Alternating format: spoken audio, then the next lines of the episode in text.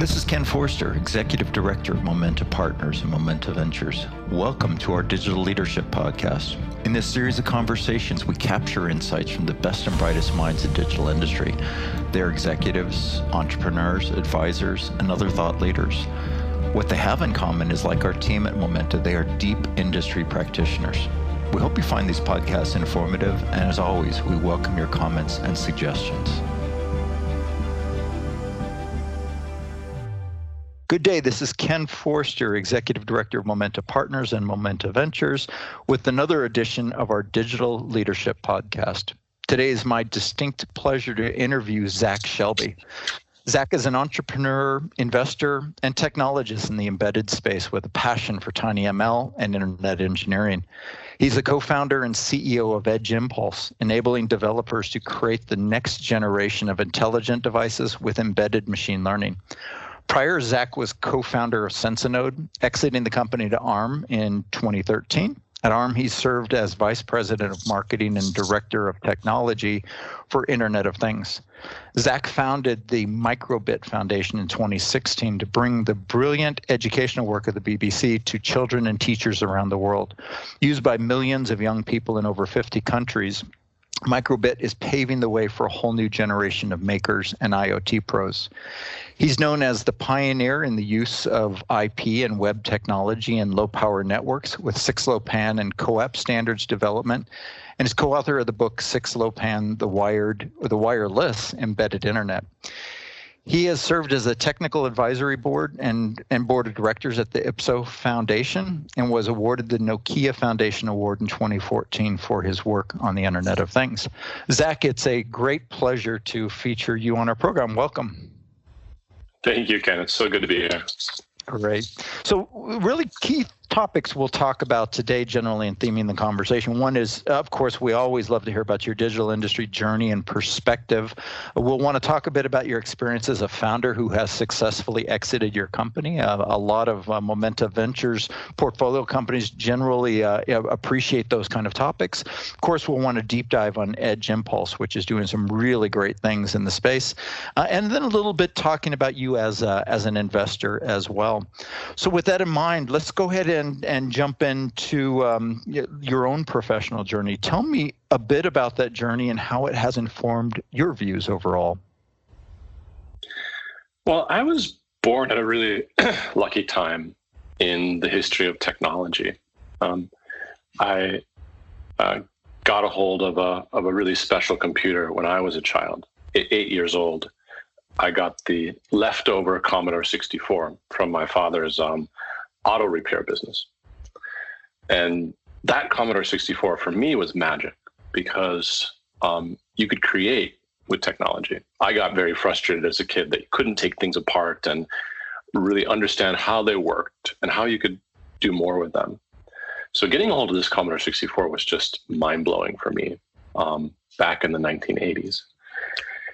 And so I was born at a time where personal computers, right, started to be available to the middle class in, in the United States. And um, that got me started on on my path towards um, computers, engineering, invention um, from that Commodore 64 experience.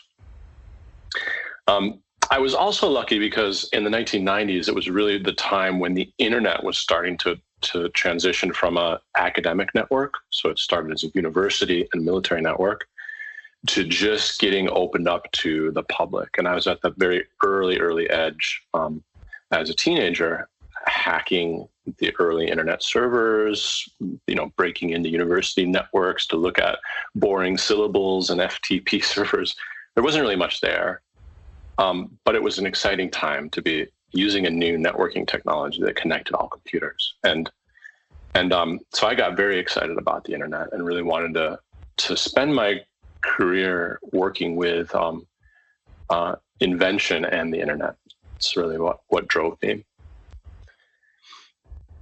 I uh, went to school in Michigan, but very early on, I I had a felt a need to go see the world and, and go abroad. I think a lot of young people do. And so in my in my second year of university, I um, went to Finland, of all places in the world, and uh, and I never came back. I went to Finland and to, to the horror of my parents. I, I never came back. I, I, um, I fell in love with the technology boom that was happening over there. And I ended up staying, finishing my degree, um, and getting my first job in technology um, straight out of electrical engineering um, studies. And, and that first job was wiring up an, uh, a weather station. I always remember this weather station at the top of one of the research buildings there in Finland. And my job was to make this weather station in 1998, 1999, um, internet connected with a little embedded, um, little embedded processing card that was on it. And we did that. We, we made one of the first internet connected uh, weather stations back then, uh, which is still running to this day. That same weather station is up there on that roof and it's still operating. A couple hardware upgrades in between. It's a uh, it, you know it's it's interesting. I consider your early experience to be what I um, think full stack, and this is one of the things that we always think about in digital industry practitioners is they're usually coming from an electrical engineering background or computer science, and they've ultimately uh, touched both the atoms and the bits, uh, if you will, to bring them together in terms of full solutions. And so, I uh, having a little bit of this background in terms of your own journey is uh, is fascinating, especially starting off with a, a, Commodore 64. I actually started off with a, a, a Trash 80, so so I can appreciate where you came from in terms of the early days. Your thread of experience really has migrated up the technology stack from edge wireless to cloud and thinking over the various companies that you've worked with what are some of the trends that you're seeing relative to each of those areas? And and you know and ultimately thinking uh, you know, how these will converge in you know in some of the more recent activities you've been doing as well. Well something that's always fascinated me is um, embedded. How, how we can embed compute and um, sensing and control and communication capabilities into physical things. Even though I love computers, I don't want everything to be a computer in the sense that I have a keyboard and I have to spend my time and my energy fighting with it. Because we do fight a lot with computers, we have to admit. um, I love this kind of integrated embedded technology that's just there, it works. Mm. And that's what fascinated me in my early career as a, as a hardware kind of electrical engineer who liked internet and software. I, I wanted to see this this technology go further, and and that's a trend I've been following through my whole career. Is that that um, amazing wave of new embedded technologies are coming, and what we've been able to do with them. And so, in the early, you know, 2000s, we were just making this transition from kind of bare metal code that ran on these these really really limited um, microcontrollers. We called them controllers because they literally were were hand coded control units that did nothing else but those those assembly commands that we put in them.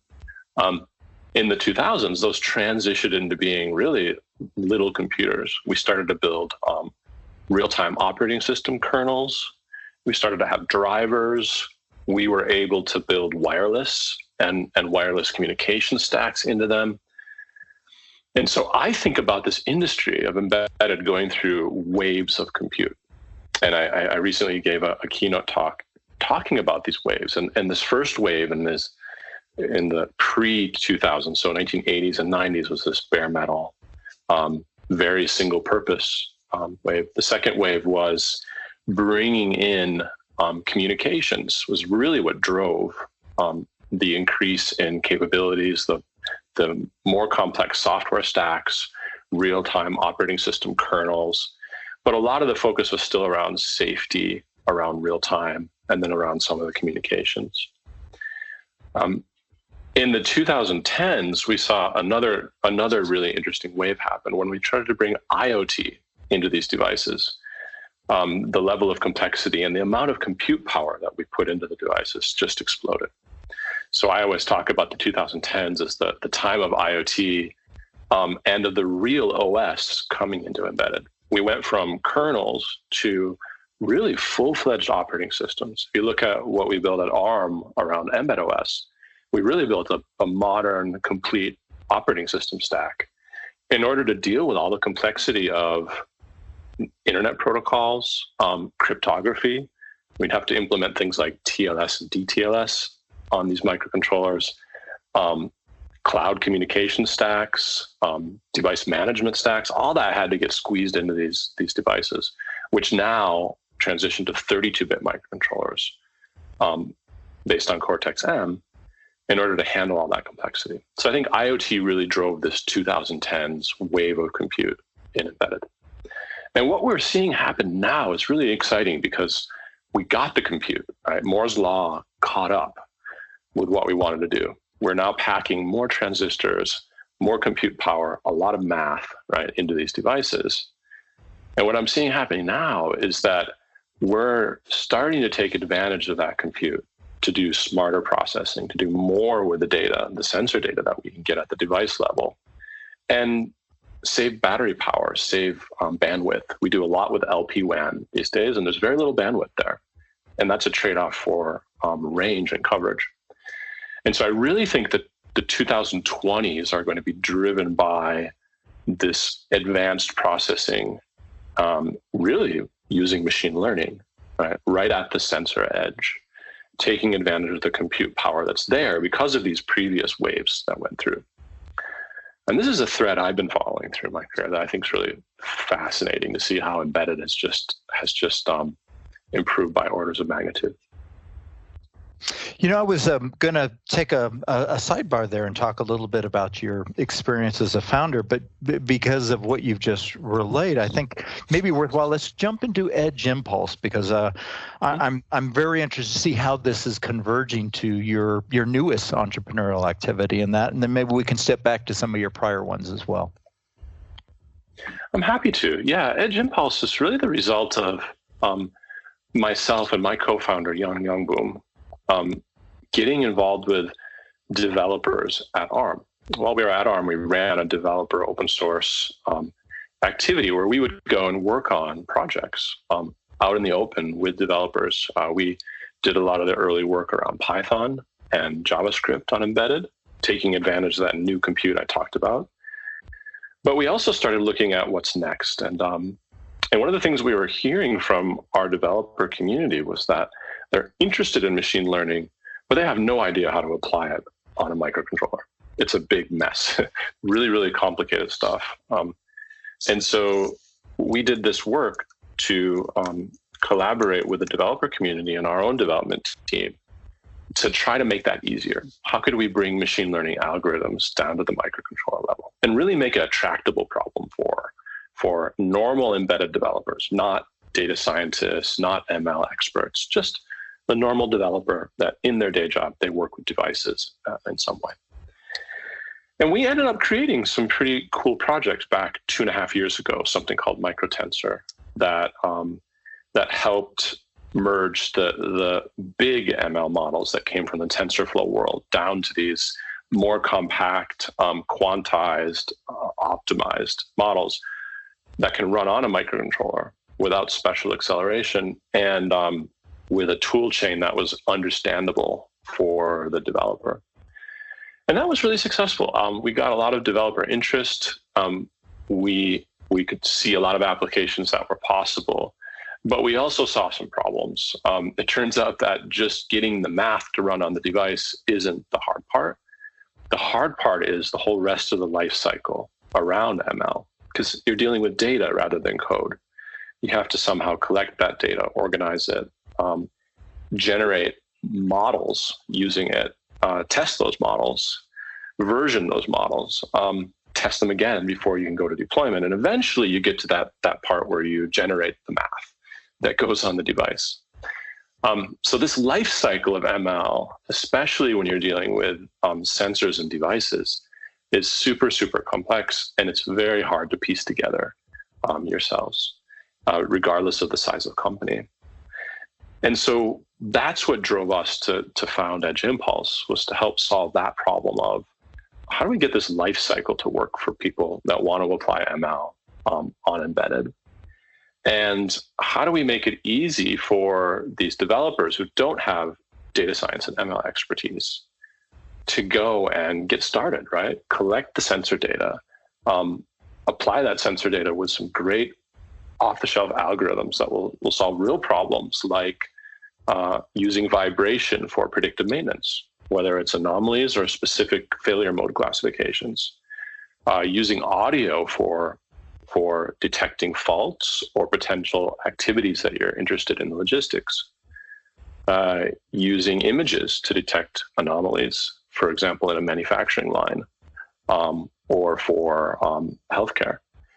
So there's all kinds of applications that that are are really um, motivating for for all of us that we want to be able to do on these devices, and our job is to enable that. Are you seeing any early, you know, called first use cases or killer use cases? You've already mentioned predictive maintenance or analytics as a as an interesting one. Yeah, we're seeing a, few trends that that are really driving early adoption. Of course, there's there's interest from our developer community all over the place, right? You name it, if it's in embedded, they want to apply ML. So we're seeing like long term, this will go to every market segment, every application where there are 32-bit microcontrollers involved. There'll be some aspect of ML, but that's long term. Short term, we've seen a lot of interest from the health industry and that's really key right now under this pandemic. Um, the health industry has been t- making use of sensors and technology for a long time, but they've gotten kind of everything they can out of sensors. So some of our early lead customers and, and, and projects are around um, monitoring of people's health. And this gets down to the biometric level, the biosignal level. So monitoring ECG, monitoring motion, monitoring temperature, and then deriving more advanced um, information out of that, like how how is someone sleeping, how is someone um, reacting to a potential sickness like COVID nineteen. And so we're we're involved with that a lot, and I think that's going to drive the early adoption of this strongly, especially po- during and post pandemic. We're going to see that that become even more common. Um, we've also been helping with other aspects of COVID 19. Um, one of our, our users is developing a cough algorithm, for example, using audio to detect coughing and sneezing. And that's something that could be deployed in public spaces or in someone's home to just get a feeling for how people are doing, how much activity is there that could be spreading a disease. And so that's something one of our one of our developers is, is doing on the platform so this area of health, I, I, expect to grow and get more advanced. Um, we're seeing lots and lots of activities in uh, asset tracking and asset health, and that includes humans as well. So in professional commercial applications, we are seeing tons of interest in in um, trackers for worker health and safety. And so this is getting into anomalies in uh, the behavior of workers, um, potential safety um, situation, someone's fallen down or a tool is mal- malfunctioned right next to them, and that could be a potential um, safety situation. So getting help to workers um, faster, uh, right when it's needed, as well as monitoring valuable assets. Is an asset being used? How is it being used? Right? How often is it being used? Sometimes it's really hard to tell the difference between a machine that's just parked and a machine that's still but in use, right? how do you tell that difference? It's come up um, quite a lot. And then, of course, predictive maintenance. I think predictive maintenance in industry is huge, and it can be applied over so many different things, over so many different sensors. Um, I've had the pleasure of being an advisor for the company Petasense, which is a San Jose-based startup in that space, and it's it's just been fascinating to see where the technology's gone, what MEMS sensors have enabled us to do. Right, um, very cheap, very high precision sensors that we can put um, right on these these machines, and even after the fact, we can we don't have to build it in um, when the machines are made. We can just stick on a small wireless battery powered device and make these kinds of measurements. Mm.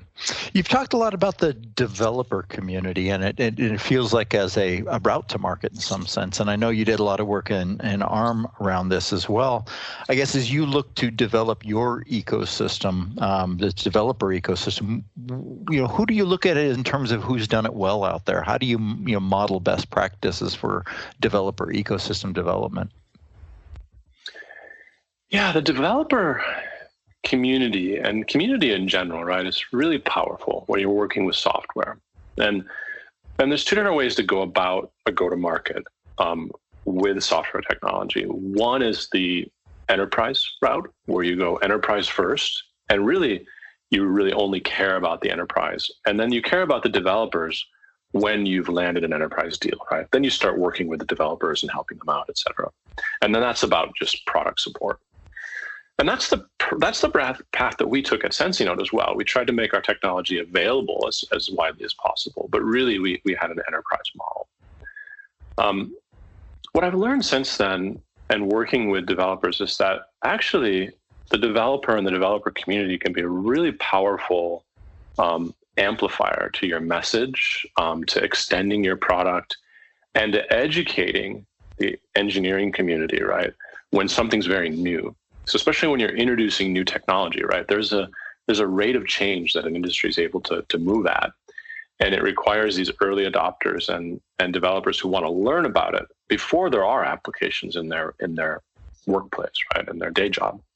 They do need to learn about these things ahead of time machine learning happens to be one of those that right now um, developers want to learn about. In fact, uh, we found from our our research that 40% of all developers right now um, are interested to learn more about ML, and that includes IoT developers.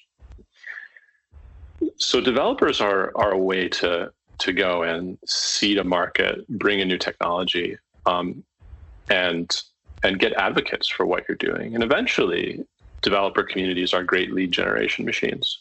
Those developers are are happy with what you do. They want to use that in their in their work. When they get a chance to to use this um, machine learning in the case of Edge Impulse, they'll definitely use Edge Impulse if they've been happy with the experience they get um, as a developer for free using the platform. And so that's how I think about developers. Uh, the tricky thing is that working with these developer communities is completely different than working with enterprises. So you really have to think about um, the culture, the messaging, um, the business model, right? The, the way you give access to the technology, the way you allow your users to contribute to your technology. All those things have to be rethought if you have a developer first approach to go to market. Mm-hmm. And that is what we've done in this Edge Impulse um, startup. We've, we've we've used developers as our go-to-market, which is very common in enterprise SaaS. Right, All, most enterprise SaaS companies, open source databases, um, middleware, you name it, um, tend to have a developer-first um, kind of strategy. And you know, people that do this well, I, I, would name you know folks from that industry. You know, Neo4j and the developer space done a great job. Um, of course, when you work with people in DevOps like GitLab, um, they've done a great job with developer community. And um, in the data space, I would I would say Treasure Data has done an amazing job, um, which was recently acquired by ARM. Treasure Data built uh, an incredible community around logs and log um, collection called Fluent Fluentd in the Fluent community, now part of the Linux Foundation. Mm-hmm. And they just built a huge following for collecting data, right? Because they put these great open source tools out there and built a community around it. It's it's really free free traction for what they were doing um, with very little, you know, economic cost for them. It just took them to put the energy into it and do the right thing and let some of their engineers, you know, focus on that community. So there's a lot of good examples where that works, but it doesn't work for everything. So what we see a lot in engineering um, and embedded is a lot of enterprise first go to markets, and that sometimes just makes sense, right? It might be so specialized what you're doing, it, it might not be appropriate for individual developers to get their hands on it and help you bring it to market. Um, but software and machine learning is definitely a space where where developers are super important. Mm. You know, most our most recent connection with you, I believe, came uh, via the the LoRa Alliance, another great community in that hmm. regard. Um, and I think it was a TTN meeting that you spoke at uh, earlier this year. Um, you know, when you think about low power wide area networks, whether, you know, LoRa or, you know, licensed spectrum, if you will, alternatives, it does seem like an interesting convergence of that, which you're talking about in terms of edge intelligence and, and, uh, and of course, you know, powered by the cloud. We have a, um, a thesis, an investment thesis that becomes very close to the old MIT concept of smart dust, right, from the, the, the late 90s early 90s actually technically um, and and and we you know invest in companies right around that whole thing what's interesting, I think, in what you guys are doing is the convergence there of this edge intelligence and the communications you mentioned in terms of the, you know, kind of the waves, if you will. How do you see these things kind of converging going forward, um, especially around, you know, communications of these edge devices? That's a great question. I, I totally agree that there is a convergence happening between LPWAN and edge intelligence, whether it's machine learning or other techniques um, it's really important that we get more out of the sensors and the data that we get right at the edge, and that we can take advantage of the LPWAN technology. Um, what's happened is kind of an inverse relationship between compute and um, radio. This is something that we saw a couple years ago while I was at ARM. Was that Moore's law had caught up with with compute, right? We were we're packing more transistors and we can do a lot more compute per watt. But radio really hasn't improved, right? With radio, we're fighting physics. And what happens there is that we always have a trade-off between um, coverage and range and resilience and bandwidth and the power that you use to achieve that. And in the early days, right, in the 2000s, we thought that radios are going to become faster and faster and faster and faster, right? We're going to have this continual increase in the bandwidth we have available. It turns out that's not the case, right? We took a different route um, and started to appreciate coverage, right? We want coverage for these devices. And IoT in particular, when these devices are moving everywhere, we've made a big trade off um, around the amount of bandwidth that we have available. And and so what's happening is that um, this is a magic combination, right? You have very limited bandwidth, very low power devices that are expected to live for for sometimes years on battery. But you have very advanced sensors and compute available right on these edge devices. That's where ML becomes um, a must-have, right? And we're going to see that more and more. ML becomes a must-have because of battery or bandwidth or cost constraints um, right at the sensors, right at the edge. And so when we start combining ML with, with LoRaWAN, we're seeing that every single time when there's a more advanced sensor, so there's more data than the LoRaWAN network can handle, that's a place where we can apply machine learning. So we're seeing a lot of business cases around uh, LoRaWAN in particular. And, and, I, and I totally agree. The LoRaWAN community, as a developer community, as a grassroots movement, is, is just amazing that's that's another reason that we love to collaborate um, in that ecosystem. Yeah, and the model the model uh, with its flexible deployment certainly allows for people to kind of it's it's much more closer to the ethos of um, of you know kind of the community, if you will, development, you know, open source, uh, you know, kind of crowdsource, if you will, because you don't mm-hmm. require an operator to be in the middle, which we've always liked about it as as well. And I think ultimately it'll you know it'll help power that. So, um, let's let's switch topics a little bit Ed, and and you putting on your investor hat. I, i'm fascinated with your angel investing. You've already mentioned one of your companies. What are some of the traits um, of a company that you look for you know prior to uh, to investing to support your decisions? Yeah and the investing is interesting right? Like when i when i first exited from arm and i had the ability to go and invest um, i'm not one for the stock market. I, I don't don't really like that kind of um, risk without doing the work. If you know what I mean, I, I like to be able to kind of influence what I'm successful in, rather than just being lucky. um, and so I didn't wasn't really interested in that, but I wasn't confident that I'm the right person to invest in startups. Why me? Why can I help? Right? I'm a young engineer who who happened to build a company and sell it.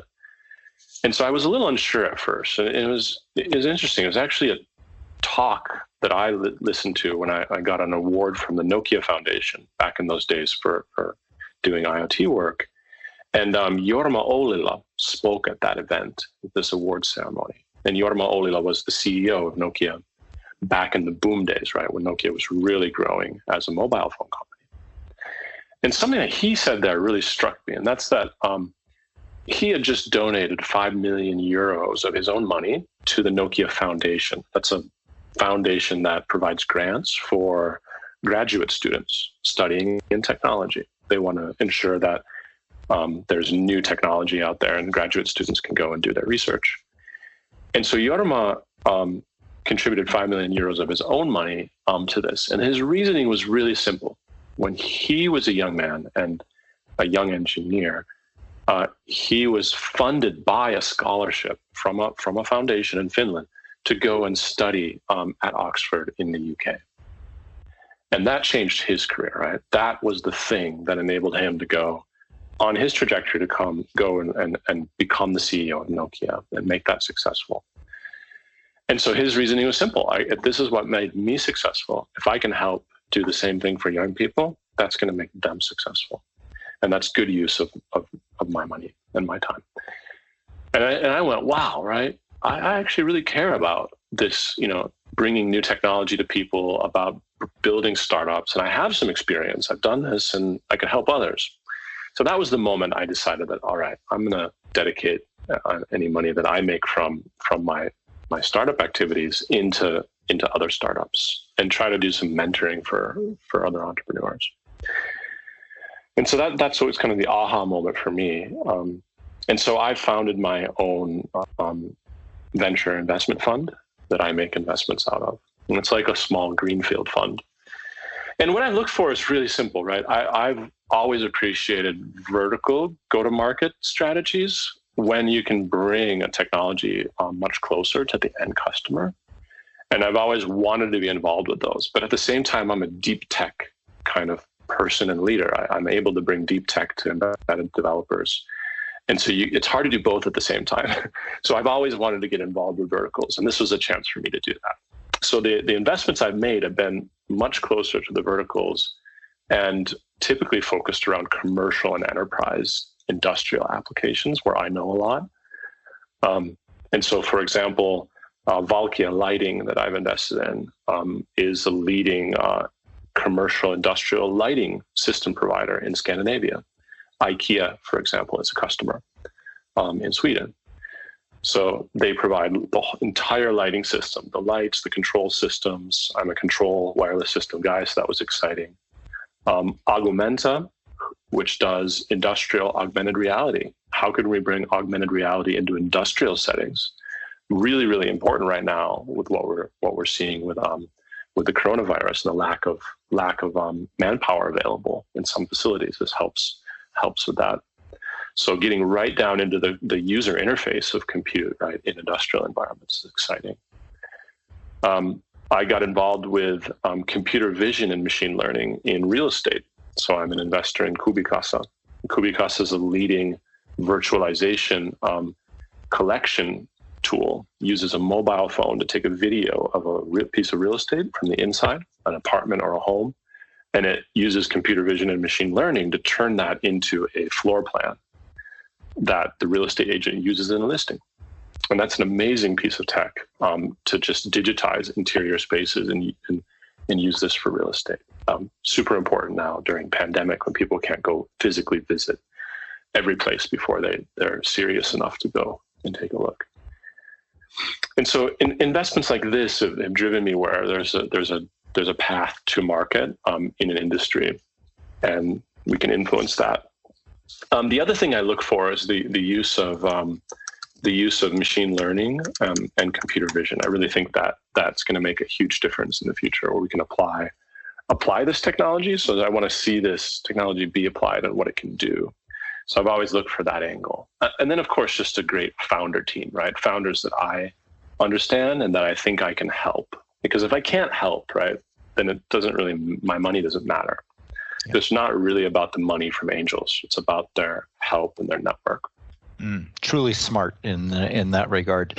Um, fascinating because our our fund one, which is our own evergreen fund, where the LPs for that uh, probably matches pretty closely uh, your both thesis and uh, and focus areas. So uh, post this, uh, we'll have to certainly compare notes on some of those because it sounds like fascinating companies.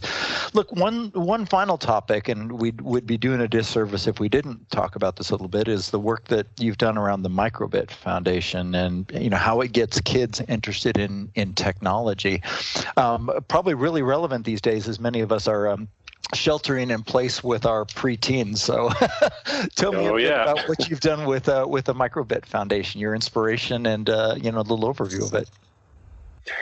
Yeah, so the microbit was an incredible project that was started by the BBC, um, where the BBC looked at uh, the previous wave of compute. And, and like we had the Commodore 64 in the US, um, the UK had the BBC Micro.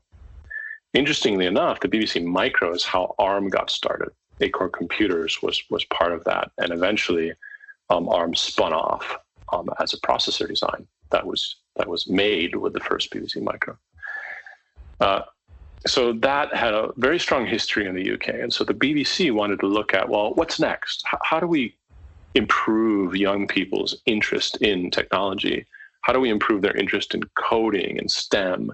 And, and most importantly, how do we get more girls involved with technology? Because there's a huge divide in the UK in particular between girls and boys and their interest in STEM and technology in general. Um, the interest levels are very low for, for girls. So, how can we fix that? And so the BBC did something really um, unique, which was they got people who weren't engineers involved with building this thing. So, psychologists, teachers, right, education experts, um, branding experts, people that rethought what the experience might be for young kids getting involved with technology, right? Like, what's the Commodore 64 moment for kids today? That's the way I think about it. Um, and that project um, ended up creating a little embedded computer.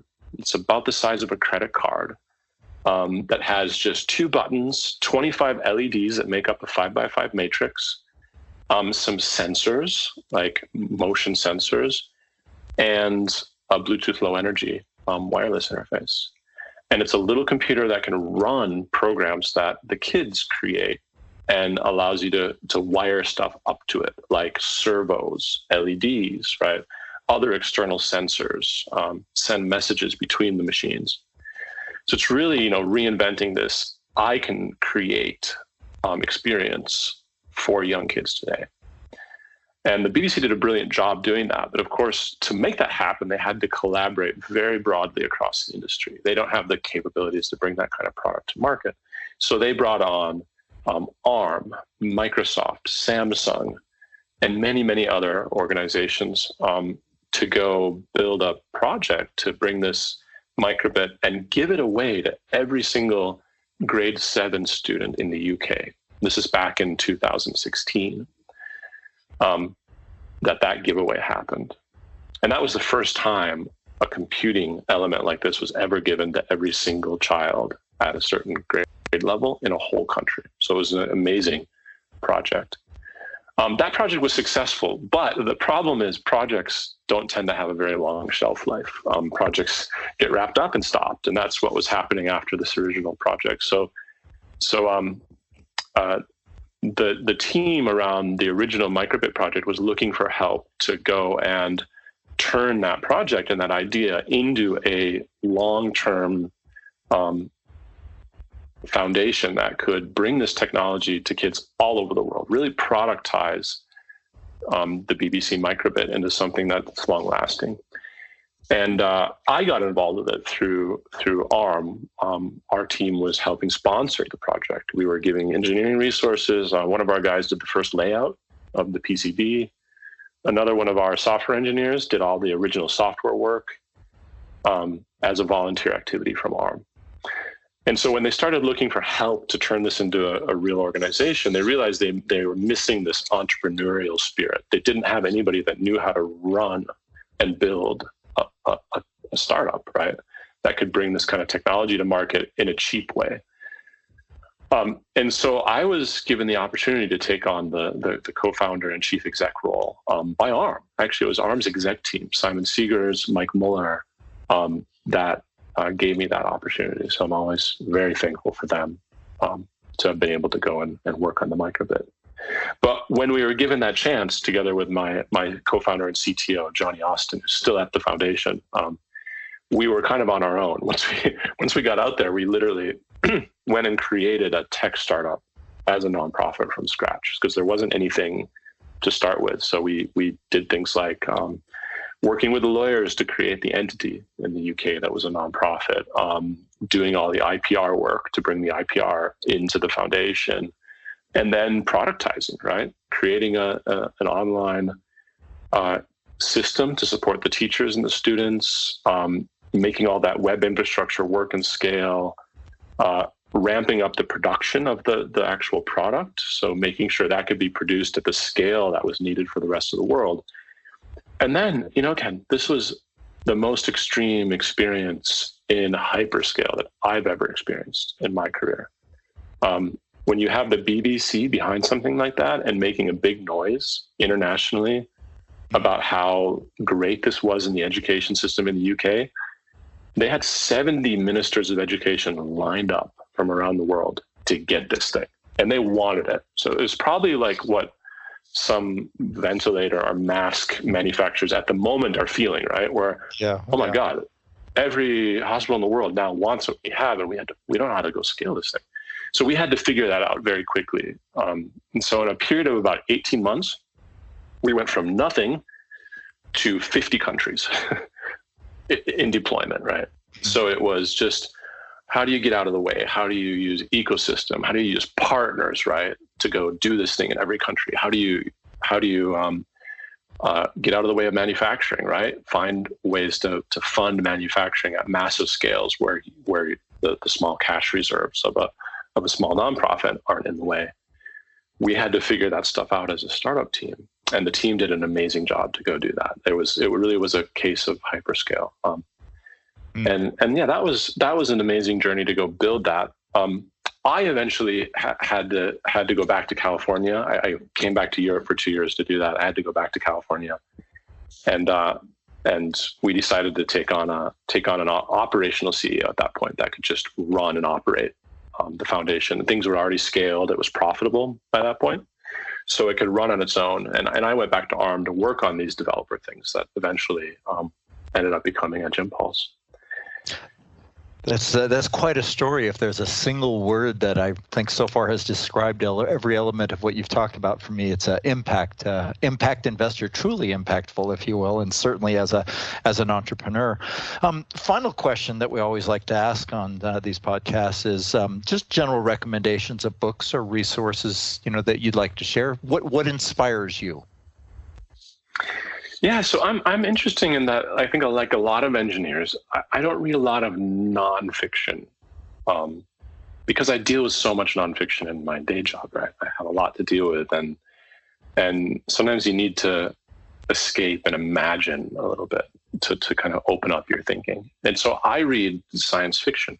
I, I love science fiction as a way to think about things differently and think about the future. So a book that I'm going to recommend that I that um, opened my eyes to, to a lot of fun things and made me laugh out loud many times. My wife would look at me strangely when I'm uh, laughing out loud reading a science fiction book. And this book is called The Punch Escrow by Tal Klein. Um, it's particularly uh, appropriate right now um, because it does talks a lot about artificial intelligence and um, 3D printing at a, at a nano nanoscale um, as well as uh, self-driving cars. And there's a there's a there's a fun a fun point in the book where where um, humans are no longer allowed to drive. Right, self-driving cars are truly only self-driving. Um, and it's only emergency situations that a human can can kind of hijack a car and drive. There's one one point in the book where where um, a man was injured and had to steal an ambulance, right, and drive this ambulance, and and there were alarm bells going off in the network of AI self-driving vehicles going, oh my God, there's a monkey driving this car. We're all in danger. Us responsible self-driving AI cars. Everyone get out of the way. Panic, panic, panic. It sounds a lot like today where we're worried about the one self-driving car on the road mm. in the middle of all these people driving. So things like that are, are always um, eye opening yeah. for what the future may may hold. And so great recommendation. I will definitely have to put it on my uh, my re- read list. So, look, Zach, it has been a true pleasure. Um, I, you know, really kind of sign off saying, you know, Zach is uh, an impact in entrepreneur, impact investor, and impact technologist in the embedded space, and we've been very pleased to feature you on our digital uh, leadership podcast series. So, that Zach, thank you so much for taking the time and sharing your uh, your brilliant and impactful insights.